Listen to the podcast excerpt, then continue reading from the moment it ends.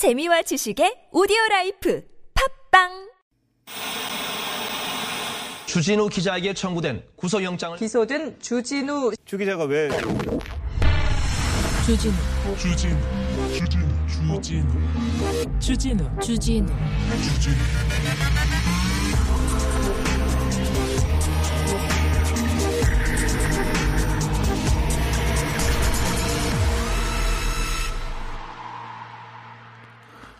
우정이 신체 내에 엔돌핀을 상- 상승시켜서 자연 진통제 역할을 한답니다. 영국 옥스퍼드 대학 연구팀의 연구 결과입니다.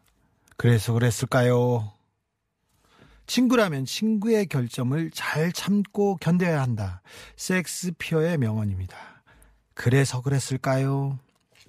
아베 총리가 한국인 일본 입국 금지를 내렸죠? 아베 총리의 친구는 한 사립대 이사장인데요. 이 이분이 입시에 응시한 학생들 중에 한국인만 면접 점수를 0점 줘서 떨어뜨립니다.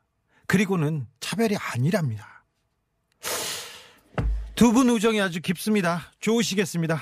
여기는 순수 음악 방송 아닌 밤중에 주진우입니다.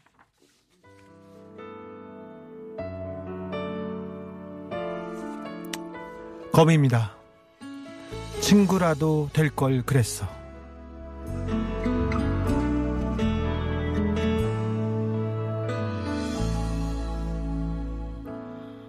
벌써 넌 내가 편하니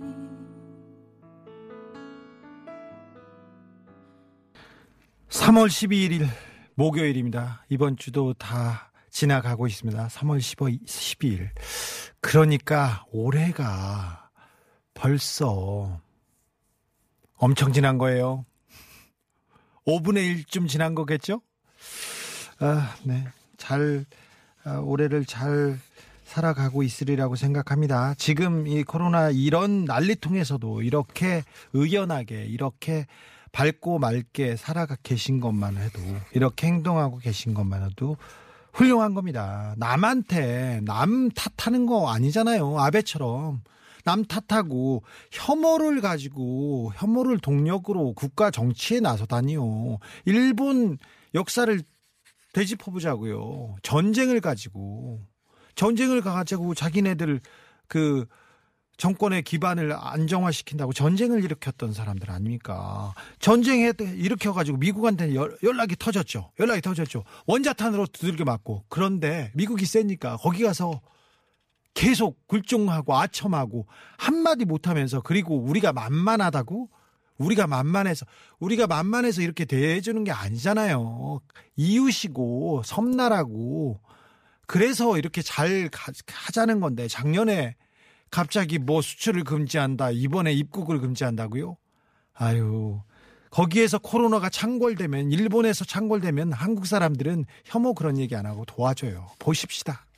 보십시다. 일본하고 수준이 얼마나 우리가 다른지, 우리가 얼마나 높은지 보자고요. 네. 71366. 진우 형, 음악 방송이라며 왜 시사 방송이 돼가는 거야? 음악 좀 듣자. 무슨 말씀이세요? 음악 듣고 왔잖아요. 우리 순수 음악 방송 맞습니다. 음악을 조금 더 듣고 싶으신 분들은 다른 데 가서 좀 들어요. 괜찮아요. 줄리아 223님, 순수 음악 방송 들으러 첫 출첵하러 왔습니다. 주디. 고로치요. 요 보세요. 보세요. 여기 순수 음악 방송 어, 선곡 맛집, 음악 맛집 맞습니다. 도사 도사가 아니에요. 디오사 7님입니다. 진우 형님을 좋아하는 전경 출신이에요. 저랑 코드가 맞네요. 그러면 방패를 들고 한쪽에서 반대편에 섰지만 우리는 코드가 맞는 우리는 코드가 맞고 우리는 생각도 맞는 그런 시민이죠. 그러면 읽는 사람들 선물 좀 팍팍 줍시다. 화이트벨님, 형님 안녕하세요. bling bling한 박근혜 금장시계 차고 다니는 모습 스릴 넘치네요. 스릴은 아니고 블링블링해요. 그런데 박근혜 시계 단점이 뭐냐면요. 시계가 시간이 안 맞아요. 이 시계 박근혜 시계는 7시에서 박근혜 7시에서 멈춰 있습니다. 네. 어제 사연 보냈던 분이 또 이렇게 문자를 주시다니요. 너무 근사하고 감사합니다. 아카데미 소프트님이 너무 감사합니다. 마음에 조금이나 여유가 생기네요. 아이고, 어, 조금이나마 여유를 드렸다면 제가 감사하죠. 제가, 제가 감사합니다. 6463님, 코로나 조심해서 방송 오래오래 줘요. 그나저나 우리는 언제쯤 스칠 수 있을까요? 딱히 특별한 상황도 없고 스쳤습니다. 육사육사님 스쳤어 막 스쳤어 방송 오래오래 하도록 노력하겠습니다. 우리 우린 같은 마음. 그러면 우린 같은 마음이죠. 부직포와 필터 사서 마스크 만들고 있어요. 파는 것만 못하지만 필요한 사람들 나눠주려고. 이런 분들이 있어서 이런 따뜻한 분들이 있어서 우리는 코로나를 잘 이기고 있지 않습니까? 처음에 아 코로나가 뭐 창궐하네 코로나 때문에 거의 망한다 이런 얘기가 들었지만 우리 그 어떤 혼란도 그 어떤 소요도 없이 그렇게 잘 극복해 나가고 있습니다. 우리가 가장 먼저 코로나를 이길 것으로 확신합니다. 믿습니다. 믿습니다. 아멘. 아름드리님 실수가 없어. 방송이 너무 자연스러워서 특단의 대책이 필요하다는. 그래가지고 우리 PD가 우리 PD가 선물 소개 용지를 가져왔는데 새로 쓰기로 가져왔어요. 새로 쓰기로. 그것도 방송 시작되고 방금 전에 줬어요. 이런 하지만 이게 다 청취자의 뜻이라는 거. 우리가 청취자의 뜻이기 때문에 우리가 받들겠습니다. 받들겠습니다. 오늘은 아닌 밤중에 현대사 들려주시는 그런 날입니다 이종우 박사님 준비하고 있습니다. 3.1운동 특집을 지금 두 달 동안 준비하고 있는데 오늘은 총선을 한 달 앞둔 시점이기 때문에 3.1운동 얘기 들을까요? 아니면 어, 어떤 얘기를 들을지 일단 물어보겠습니다. 물어보겠습니다. 기대해 주십시오. 순수 음악 방송 아닌 밤중에 주진우입니다에서는 각종 권력형 비리 제보 받습니다. 음악적으로 승화해드리겠습니다. 채권 채무 관계에 대한 사연 받습니다. 음악적으로 고찰하겠습니다. 안 풀리는 사랑 문제, 어이없는 우정 문제, 답답한 가족 문제, 코로나 때문에 가족들을 더 많이 봐야 돼. 사랑하는 사람들하고 붙어 있어야 돼. 그런데 힘들어요. 그런 사람들 문제 해결하려고 노력하고 있습니다. 어떻게 음악적으로, 어떻게 순수하게, 어떻게 선물로, 어떻게 물질적으로. 알겠죠? 어디로 보내는지 이제 다 아시죠? 여기입니다. 노잼 골뱅이 tbs.서울.kr입니다. 문자는 샵 0951. 여기는 50원 듭니다. TBS 앱은 무료고요. 유튜브 검색창에 TBS FM 아니면 아닌 밤중에 주진우입니다. 이렇게 들으면 여기서 많은 정보와 많은 상담과 그리고 많은 선물 받을 수 있습니다. 드디어 시작합니다. 선물 소개.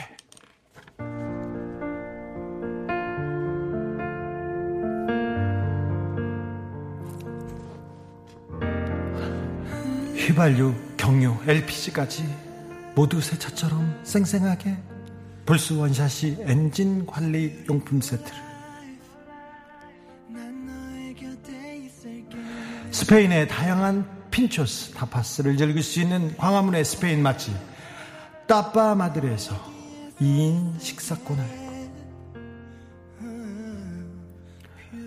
바다의 감동을 손안에 담아내는 파랑숲에서 세상 하나뿐인 핸드메이드 바다 공예품을 층간소음 해결사 바크론에서 제로블럭 매트를 자연성분 화장품 라피네제이에서 탄력 회복이 좋은 렉스리 크리에이티브 3종 세트를 드립니다. 드립니다. 드리겠습니다.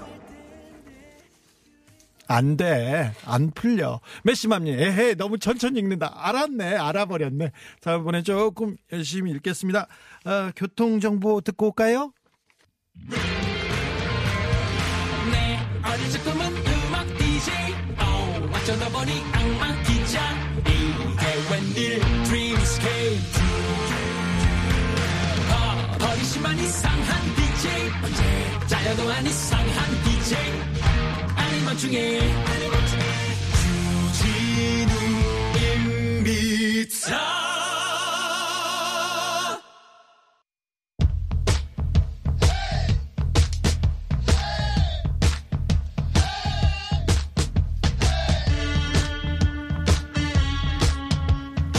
이분이 누군지 아세요? 팟캐스트에서는 혀로 드리블을 막 한단다. 혀로 드리블을. 이분이 누군지 아세요? 학교에서는요, 레이저 눈빛 한 번 딱 쏘면요, 학생들이, 어우, 그렇게 카리스마가 넘치답니다. 하지만 여기서는 우리 시청자들한테는 왠지 이렇게 다정다감하려고 왠지 눈치 보시는 그런 종교학 박사, 역사 전문가 이종우 박사님 오셔 어서 오십시오. 예, 안녕하세요. 학생이 행복한 민주대학 사회와 협력하는 공영대학 상지대학교 교양대학 이종우 교수입니다. 이 박사님 고정입니까? 박사님 3일 운동 할 때까지 쭉 3일 운동. 자, 이 박사님 3일 운동 하는가 합니까? 3일 운동 어떤 얘기 준비하셨어요? 저 3일 운동은 우리나라의 굉장히 중요한 운동. 근데 굉장히 중요한 운동이었습니다. 자, 오늘은 자, 굉장히 농- 중요한 운동이었죠. 알겠어요. 예, 자, 예. 잘 들었습니다. 건국절 예. 예. 잘 알아, 잘 알아서. 예. 오늘은 4.15 총선을 이제 한 달여 남았는데, 그래서 아닌 밤중에 준비한 4, 4.15 총선 특집 3.15 부정선거. 저기요. 3.15 부정선거. 사람들이 오해합니다. 4.15가 부정선거인 줄 알잖아요. 아니요, 4.15 특집 3.15 부정선거. 어, 좀 얘기해 주십시오. 우리가, 음, 이승만 정권이 들어왔습니다. 네. 어, 일제를 거쳐서 이승만 정권이 들어왔는데 처음 선거, 두 번째 선거 다 조금 부족했어요. 모자랐어요. 네. 그래서 그 처음에 이승만 대통령이 대통령이 됐을 때 외신에서 어떻게 기사가 나왔냐면요. 한국에서 민주주의를 바라는 거는 쓰레기통에서 장미가 피기를 바라는 것 같다. 그런 기사가 나왔었어요. 그렇죠. 그래서 그래서 그렇게 힘들었는데 그런데 3.15 부정선거는 특별히 특별히 더 지저분했습니다. 네. 그렇죠? 예. 보통 사람들이 4.19 항쟁 그리고 4.19 민주혁명은 많이 아는데 네. 이4.19 민주항쟁의 발단이 되었던 3.15 부정선거는 잘 모르는 것 같아요. 그렇습니다. 얼마나 엄청난 일이 일어났는지, 얼마나 선거 역사상 최악의 부정이 일어났는지 사람들이 잘 모르는 것 같습니다. 네. 그래서 어, 3.15 부정선거 이야기를 또 4.15 총선에 예, 앞두고 이제 좀 얘기를 해보려고 하는데 네. 이3.15 부정선거가 어떤 위치를 점하고 있냐 하면 국회 의결을 통해서 정식으로 무효 처리된 최초의 그리고 정식으로 무효됐습니까? 그 예, 선거가? 대통령 선거, 부통령 선거가 무효 처리가 된 최초의 유일한 유일하죠, 우리- 예, 유일하죠. 대한민국 역사상 이런 일이 없었습니다. 네. 예. 자, 자, 때는 1960년으로 거슬러 올라갑니다. 이때 대통령에 출마한 이승만의 나이는 86세였습니다. 당시 이승만 선거는 그래도 어그 그 상대방 후보였던 조병옥 후보였죠. 예. 조병옥 후보가 급작스럽게 서거하시는 바람에 어, 어, 상대가 없는 거예요. 그렇죠. 그래서 유일하게 치러지는 문- 선거였어요. 그래서 뭐 대통령 선거는 걱정이 없었는데 러닝메이트로 나왔던 이기붕, 이기붕 부통령 그게 문제였죠. 예. 참 어떻게 보면은 3대 대통령 선거와 4대 대통령 선거 때는 이승만이 운이 좋았죠. 네. 3대 대통령 선거 때는 신익희 선생이 급사했고 네. 4대 대통령 선거 때는 상대 후보였던 조병옥 박사가 미국에서 급사를 했죠. 급사가 맞습니까 그거? 글쎄요, 거기에 대해서도 얘기가 많죠. 많죠. 예. 그래서 어 일단 이승만 당시 대통령이 80세 중반, 80대 중반의 고령이었기 때문에 지금 신천지도 보십시오. 이만희 총회장이 언제 소천하실지 모르니까 그 후계 자리를 놓고 엄청나게 다툰다는 얘기가 있듯이 이승만 얘기하다가 이만희 이거 좋아. 예, 그렇듯이 대통령 유고 시에는 부통령이 승계를 하기 때문에 네. 부통령을 반드시 당선시킬 필요가 있었습니다. 예. 그리고 이전 선거에서 장면이 부통령으로 당선되는 바람에 엄청나게 피곤했거든요, 자유당 정권이. 예. 그래서 심지어는 이전에 장면이 부통령일 당시에 암살을 모의하고 암살을 시행하려다 실패한 적도 있습니다. 그렇죠. 예. 이 정도로 부통령 자리까지 자유당이 차지해야겠다 이런 생각이 있었죠. 하려고 했습니다. 이미 그 전에도 자기네들이 어, 정권을 갖고 있었는데 정권을 계속 이어가겠다, 영구 집권하겠다는 욕심이었죠. 예, 그렇죠. 그래서 이전부터 부정이 일어나기 시작했고 또 부정을 할 수밖에 없었던 이유가 네. 어, 초대 대통령에 당선됐을 때 그리고 6.25 한국전쟁을 거치면서 이승만 대통령의 인기가 날로 떨어졌습니다. 네. 거기다가 이승만 대통령이 뭐 조봉암 사형 선고부터 아니면은 경향신문의 폐간 명령이라든지 국가보안법 적용이라든지 굉장히 많은 잘못을 했거든요. 네. 자, 그때 저희가 지난 방송에서 228 대구 지역 중고등학생들의 의거 얘기를 저희가 이 박사님하고 녹음을 했는데요. 아직 못 들었어요. 네. 못 들었습니다. 그러니까 여기는 건너뛰고 자, 예. 3.15 선거 가 어, 임박합니다. 그 네. 선거를 위해서 각종 부정, 있는 부정, 그러니까 뭐 부정으로 할 수 있는 거는 다 했습니다. 예. 다 했습니다. 자, 그때 어떤 일이 있는지 잠깐 먼저 들었고 올까요? 최 장관이 내무에 온 지도 꽤 됐는데 정부 쪽에 선거 종합 대책은 어때요? 몇 가지 전략을 세워놓고 있습니다. 공무원회관에서 법적 제한 조치를 모두 철폐했습니다. 우선 공무원들의 대통령 선거 운동에 관해서 집무 시간 외에는 아무리 해도 무방하다. 둘째, 공무원과 경찰관 가족들은 위대하신 이승만 대통령과 이기병 의장의 절대적인 홍보를 해야 한다. 만약에 이를 행동에 옮기지 못한다면 정부 관직에 남아있을 필요가 없다. 에, 우선 공무원 상급기관과 상급자들은 하급 직원들을 단위별로 책임을 지고 리동면에 파견을 해서 투표의 몫을 할당하고 그 결과에 책임을 진다. 아, 또한 중앙정부 관료들은 전원 개인적인 활동을 하고 그의 선거에 동원해서 자기 결과에 책임을 진다. 어쩌면 이렇게 마음에 쏙 드는 얘기만 하실까? 어쩌면 이렇게 마음에 쏙 드는 네 아, 드라마 야인 시대 중 한 장면인데요.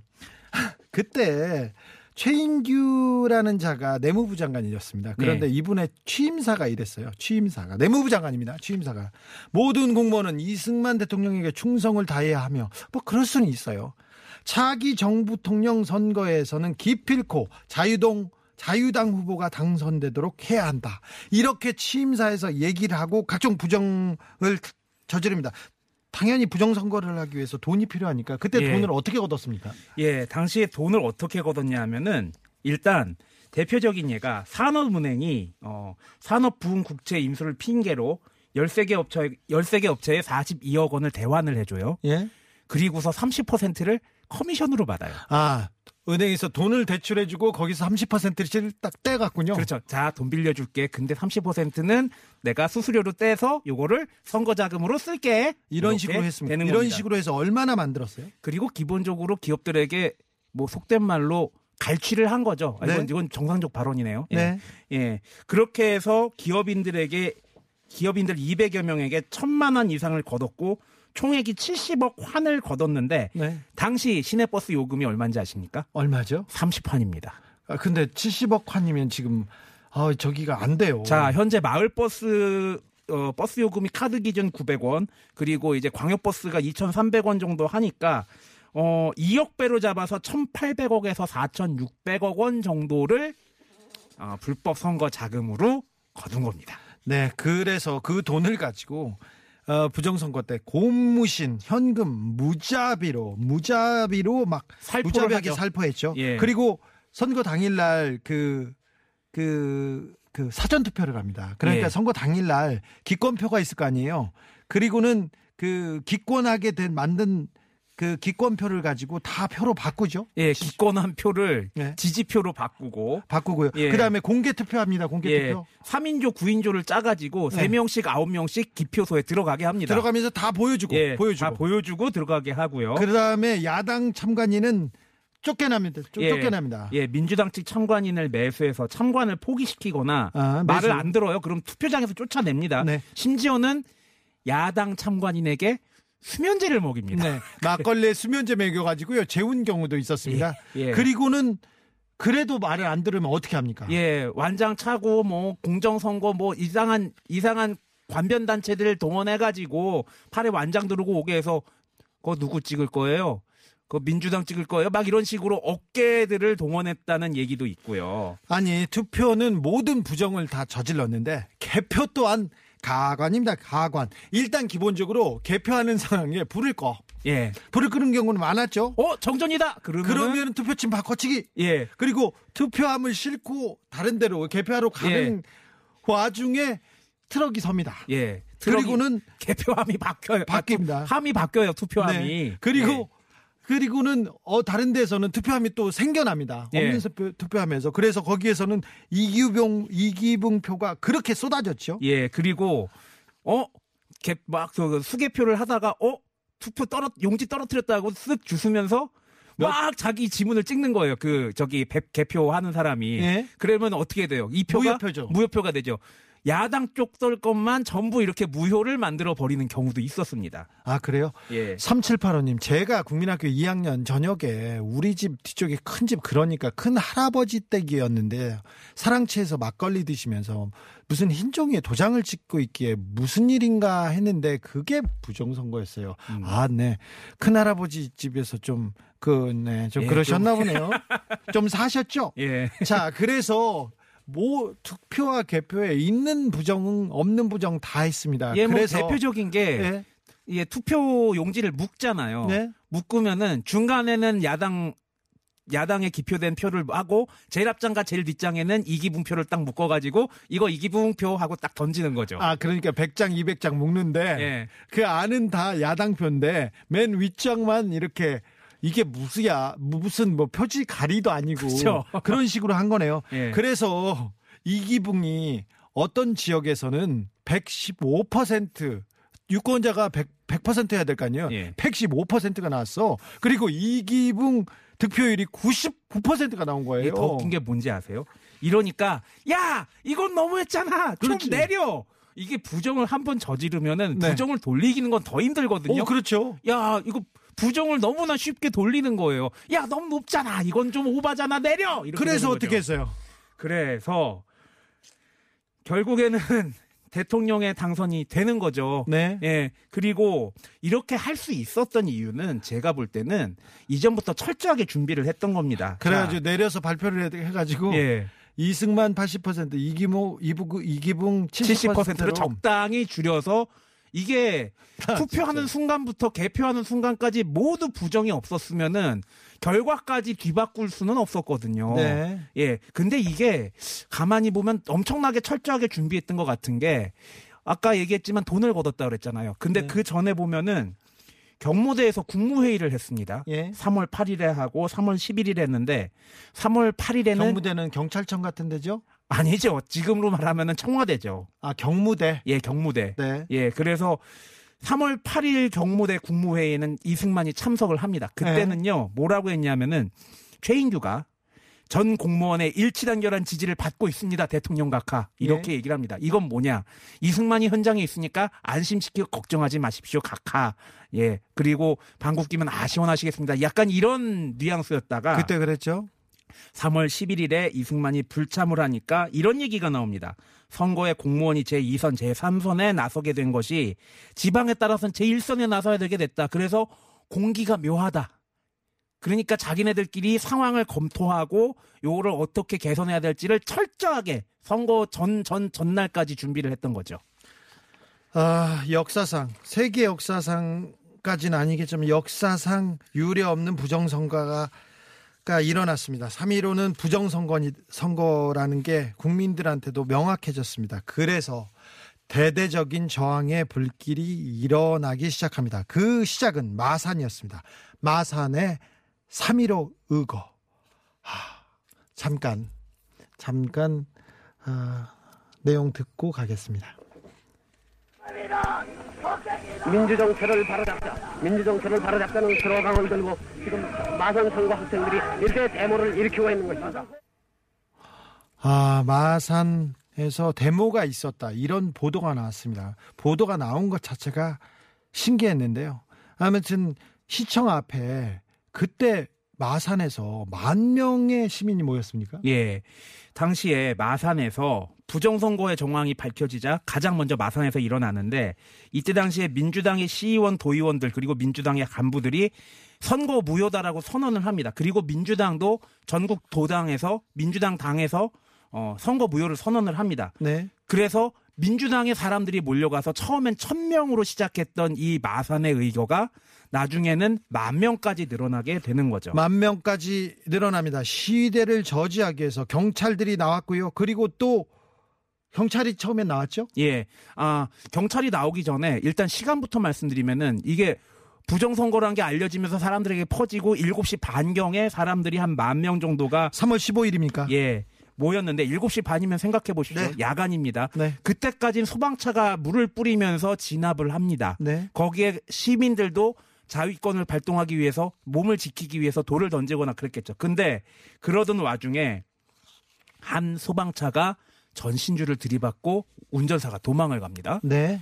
그런데 전신주 들이받아서 정전이 돼요. 이게 시내 전체를 예. 그렇죠. 그리고 한 지역을 일부러 정전을 시켰- 만들려고 그랬을 가능성이 높아요. 가능성, 가, 예. 가능성이 큽니다. 그래서 어, 마사는 마사는 암흑천지가 됩니다. 예. 그리고는요. 그리고서 어둠 속에서 실탄이 발사되기 시작합니다. 총소리가 들렸, 들렸습니다. 예. 희생자가 발생했습니다. 예. 최초의 희생자로 알려진 분은 김영길 열사인데요. 당시에 뭐 기록에 따라 다른데 마산중학교 3학년이라는 얘기도 있고 마산고등학교 2학년이라는 얘기도 있습니다. 중학생인지 고등학생인지 모르는데 학생이 어쨌든 청소년입니다. 학생이, 예. 학생이 경찰의 실탄 발사로 숨을 거둡니다.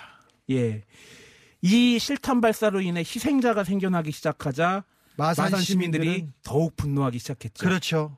예. 그래서 사람들이 더 모였습니다. 예, 사람들은 더 몰려들기 시작했고요. 특히나 야당으로 당선됐다가 변절한 사람의 집으로 쳐들어가서 가구를 끌어내고 기둥만 남긴 채 다 부시기도 하고요. 네. 마산시장 지금은 지자체가 시행되고 있으니까 어 당선된 사람이지만 당시에는 관에서 임명한 사람들이었잖아요. 예. 얼마나 부정선거에 많이 움직였겠습니까? 마산시장 변영두의 집으로 가서 항의를 하고 시위를 벌이기도 했습니다. 그리고요.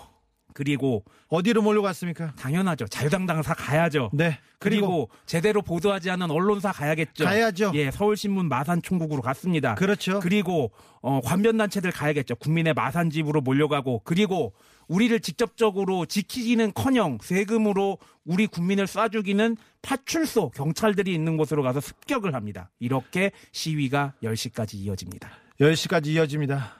그런데 경찰은 다시 발포를 시작합니다.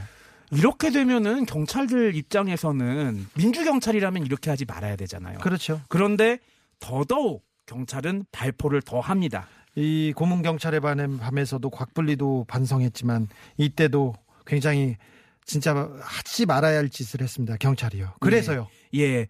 그렇게 되니까 시위대들이 당황해서 도망을 치기 시작하는데 마산 상고 뒤편에 집결했다가 경찰들이 계속 포위를 하는 거예요. 예. 그러다 보니까 탈출을 시도합니다. 그 네. 뒷산에서. 그런데 경찰들이 손전등으로 사람들을 일일이 비추면서 골목골목 뒤지면서 미처 피하지 못한 사람들을 가차없이 연행합니다. 가차 역시 연행하고 그리고 그날 밤에도 다시 다시 발포합니다. 그래서 네. 아홉 명이 죽고 80여 명이 중상을 당하는 피해 화요일.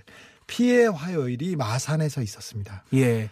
춘희님 얼마 전 홍콩 갔네요. 아니요, 홍콩보다 훨씬 더 참혹했습니다. 이주님 우리나라에 는 불의를 참지 못하는 그런 유전자가 있나 봐요. 그래서 우리가 지금 이 땅에서 이만큼의 민주주의를 누리고 있습니다. 이분들한테 비치고 있습니다. 노래 한 곡 듣고 어, 이 박사님 말씀 이어가겠습니다. 김광석입니다. 광야에서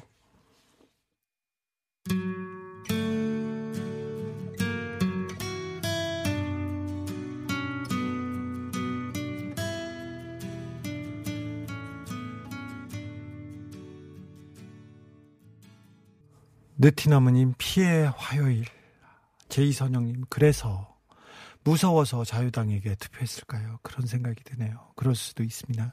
아메리카노스 강님 하, 큰일이 있을 때 어른들보다 학생들이 먼저 일어나는 것 같네요. 그랬습니다. 우리 역사는 3.1운동 때도 그랬고요. 가까이는 광우병 때도 어린 학생들이 먼저 촛불 들지 않았나요? 그랬습니다. 괜찮아 그럴 수도 있어 님입니다. 이렇게 중요한 역사를 모르고 있었던 것을 반성합니다. 고바우 영감님 갑자기 피가 뜨거, 뜨거워집니다. 구름따기님 갑자기 눈물이 치솟습니다. 겁 많은 저도 그 상황이라면 뛰쳐나가 목 놓아 외쳤을 것 같습니다. 많은 분들의 희생 위에 우리가 살고 있다는 걸 잊지 않겠습니다. 그렇습니다. 아니 여러분들도 훌륭했어요. 지난 아, 지난 3년 전에 여러분들이 거리로 뛰쳐나와서 민주주의를 외쳐서 박근혜 최순실 국정농단이 세상에 알려지고 그리고 바로 잡혔지 않습니까? 그렇습니다. 네. 제가 방송국에서요, 방송에서 이런 얘기를 할 수 있다는 것 자체가 굉장히, 아, 그때만 해도 이런 얘기 하면 몇 년 전만 해도 지난 정권, 박근혜 정권 때만 해도, 어, 소송 당했을 거예요. 구속영장 청구, 청구될 수도 있었어요. 제가 박근혜 집안에 살인 사건이 있었는데 제대로 수사하지 않았다. 그 얘기를 했다고 구속영장 청구돼 가지고 수갑차고 끌려갔습니다. 불과 몇 년 전입니다. 우리의 희생은 마산에 엄청나게 빛을 빛을 지고 있습니다. 그렇습니다. 다시 가겠습니다. 아홉 명이 죽었습니다. 그날 밤 3.15 부정선거에 항거하는 시민 항거했다고 해서 아홉 명이 죽고 80명이 중상을 입었습니다. 이튿날 중 국무회의가 열렸습니다. 열렸습니다. 어떻습니까? 예, 마산 시위 관련자들을 형법과 국가보안법 위반으로 엄벌에 처하겠다고 국가보안법이 뭘 잘못했다고 빨갱이 얘기했을 거야 분명히. 예, 예. 이승만 대통령이 보고를 받고는 이 얘기했어요. 철없는 어린 것들이 공산 분자들의 조정을 받아서 받아서 난동을 부렸다 이렇게 얘기했어요. 예. 여기에 맞장구를 쳐서 내무장관 최인규 계속 나오죠. 예? 마산 사건은 폭동, 방화, 소요 사건이다. 그리고 공산당이 개입되었다면 내란에 속한다. 치안국장 이강학은 이런 얘기했습니다. 마산소요 사건은 공산당 수법이다. 공산당의 배후에 있다. 조사 중이다. 이렇게 얘기합니다. 들으셨죠? 어딘가 많이 들어본 흘러간 옛 노래 같죠? 또 발빨갱이야. 5.18 때 빨갱이라고 하고 북한에서 조정을 받는다고 했지 않습니까? 지금도 그렇잖아요. 북한의 조정을 받는다. 중국의 조정을 받는다. 아이고, 이렇게 하면서 공포 분위기 조성합니다. 독재를 합리화하려고 계속 공포 분위기 조성합니다. 그래도 우리 시민들은, 우리 시민들은 절대 물러나지 않습니다. 예, 맞습니다. 그런데, 아, 그런데 이기붕, 이기붕은 계속해서, 어, 자극하죠. 예. 어, 청취자 여러분들이나 유튜브로 보시는 분들 충격받으실 수도 있는데 이기붕이 당시에 국회의장이었는데 이렇게 얘기했다고 합니다. 총은 쏘라고 준 것이지 가지고 놀라고 준 것이 아니다. 이게 무슨 얘기냐? 총 들고 있으면 뭐 하냐? 가만히 있지 마라. 시위대 발포해라. 시위대 발포한 게 총 들고 있는데 쏜 게 뭐가 죄냐? 이런 얘기거든요. 그런데 그래서 크고 작은 소요와 그리고 크고 작은 희생이 여기저기서 일어났습니다. 그렇지만 우리 시민들은 우리 국민들은 물러나지 않았습니다. 계속 민주주의를 외쳤고요. 예. 그리고 3.15 부정선거를 외쳤습니다. 그래서 결국 이승만 대통령도 손을 듭니다. 일단. 네. 그래서 뭐 백, 어, 국민들 입장에서는 계속해서 부정선거라고 주장을 했고 또 대한변호사협회에서 마산 사건 진상조사단을 파견하고 이제 이때까지만 해도 용감한 기자들이 꽤 많았던 것 같아요. 용감한 기자들과 일부 검사들이 마산에서의 있었던 실체를 규명하기 위해 노력을 합니다. 용감한 기자들이 있는 게 아니고 용감한 검사들이 있는 게 아니라 시민들이 시민들이 그 넣으니까. 사람들한테 압력을 가해서 가해서 가하고 가해서 이 사람들도 어 자기네들도 죽겠구나 그러니까 나선 거예요. 잘 생각해 보십시오. 3년 전 촛불 때도 정치인들 안 움직였어요. 탄핵 가면 안 된다고 했어요. 그런데 시민이 압박하고 촛불을 계속 들어서 아 우리도 촛불에 타 죽을 수 있다. 그래서 국회가 움직인 겁니다. 그렇죠. 그래도 어, 정권에서는 이걸 무마시키려고 희생양을 삼죠. 예. 누구를 잡았습니까? 예. 최인규 그리고 박종규 경위 그런 경찰 다섯 명 발표 혐의로 구속하고요. 그리고 어, 어, 구속자 중에서 정남규를 제외한 전원을 석방하고 최인규 사임하고 이강학이 해임이 됩니다. 거기에서 꼬리를 자르려고 했습니다. 전형적인 수법입니다. 꼬리를 자르려고 하고 약간 그래서 또 진정이 됐습니다. 국민들의 국민들의 상황이 네. 일단 뭐 책임자를 잡아서 처벌한다고 했으니까 그런데 그러던 중 4월 11일 4월 11일 마산 앞바다에서 김주열 열사가 눈에 체류탄이 박혔고요. 그리고 돌에 매달 돌에 매달린 상태에서 마산 앞바다에 떠오릅니다. 눈이 눈에 체류탄이 박힌 그리고 돌에 돌에 몸몸이 꽁꽁 묶인 김주열 열사의 시신이 마산 앞바다에서 떠오릅니다. 예. 그때 그때 뉴스 잠깐 듣고 오겠습니다. 김절근의 모친이 이곳에 도착하면 또다시 어떠한 그 불안한 그 공기 속에 쌓이지 않을까 이러한 지금 시대에 보이고 있는 것입니다. 마산 도립병원 앞에는 수많은 시민이 지금 모이고 있습니다. 우리가 뭐 이게 못 잡는 거죠? 우리가 실제 되지 아닙니다. 결대지 우리가 뭐 이제 우리가 목숨 바치더만 이제 실제지 아닙니다. 결대. 네네. 그들은 공산당의 사주를 받은 사람도 아니었고요. 그냥 평범한 시민이었어요. 학생이었어요. 네, 학생이었습니다. 네. 그 시- 학생을 지키려는 그냥 시민들이었어요.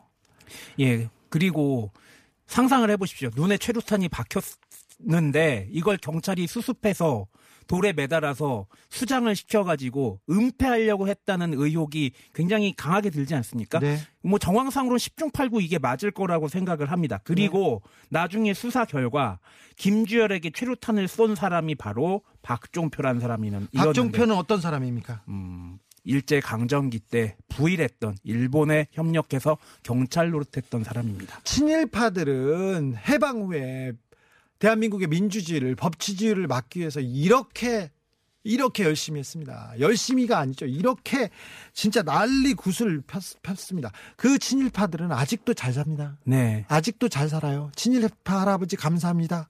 독립군 할아버지 배가 고파요. 아직도 그 내용은 이어집니다. 독립운동하면 3대가 굶는다는 얘기가 있을 정도였죠. 네. 4월 11일 날 그 마산에서 있었던 민주화의 함성은 전국으로 퍼져나갑니다. 전국으로 퍼져나갔고 서울에서도 학생들이 나서서 학생들이 거리에 뛰쳐나오기 시작합니다. 그런데 예. 그 학생들을 습격합니다. 예. 4월 18일 고려대학교에서 어 부정선거를 규탄하고 이승만 대통령의 하야를 요구하는 시위가 있었을 때 이때 주진우 기자의 전문 분야인 깡패들이 동원이 돼서 고려대학교에 피비린내 나는 엄청난 폭력이 자행됩니다. 그때 깡패들이 칼과 쇠파이프를 들고 맨 먼저 갔어요. 경찰 앞에. 경찰들이 뒤에서 사주하고 보고 그 사람들이 어 저서 저 저놈들 빨갱이다 그러면서 쇠파이프를 휘두르기 시작했죠. 그래서 피비린내 나는 고대 앞 정문은 피비린내 나는 전쟁터로 변했죠. 예. 이 4.18 고대 습격 사건은 곧바로 전국 단위로 확산돼서 4.19 혁명으로 이어집니다. 예, 아까 주디께서 말씀하셨지만 4월 11일에 김주열 열사의 시체가 발견되기 전까지 약간 수습 국면으로 접어들었었어요. 근데 네. 김주열 열사의 시체가 발견되면서 사람들이 2차 시위를 전국 2차 시위를 하기 시작했는데 그때 당시 시위가 굉장히 전국적으로 확산이 됐고요.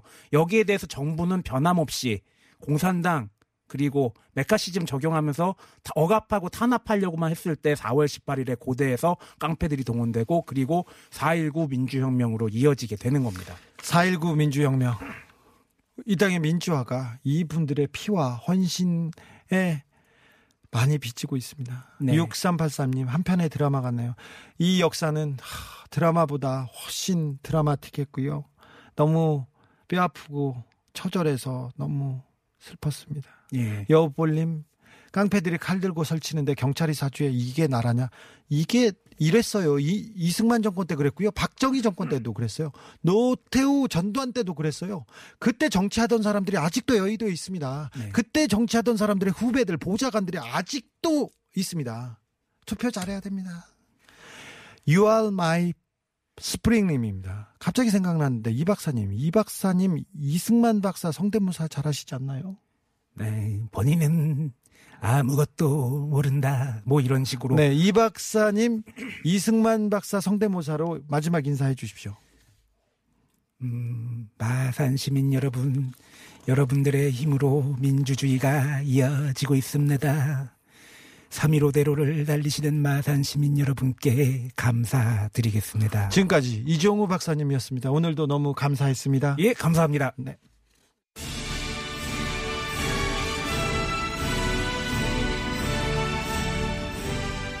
에? 또? 어, 왜? 아 그만해 좀 힘들게 나 나와 있는데 지금 뭐 인간들이 적당히를 몰라 어? 사람들이 말이야 진우 네 흰머리 많이 늘었잖아. 그거 봐 지친다 말이야. 이제 좀안 지치나? 딴 거 해 딴 거. 너 골프 쳐 차라리. 너 잘 치게 생겼어. 골프로 치라 말이야. 카카가 큰 집에서 다시 편히 쉬시는 그날까지. 여기는 순수 음악 방송. 아닌 밤중에 주진우입니다.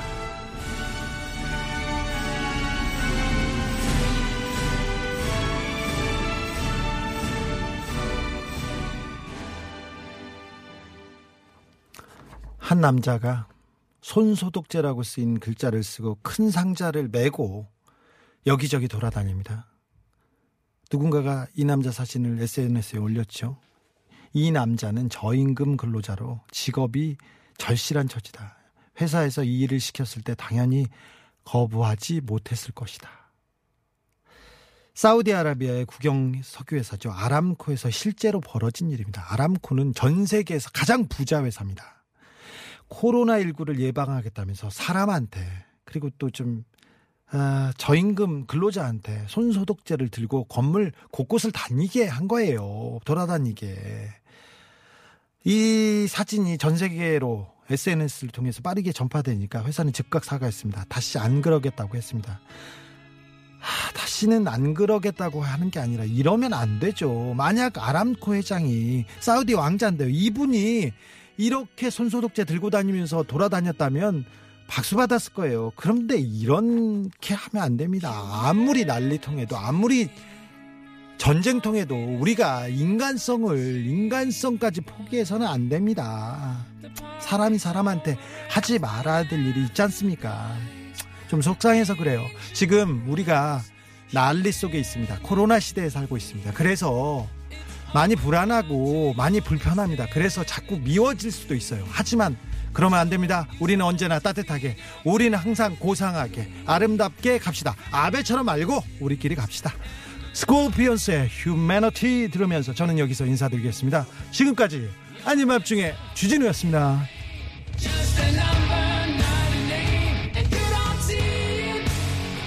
You don't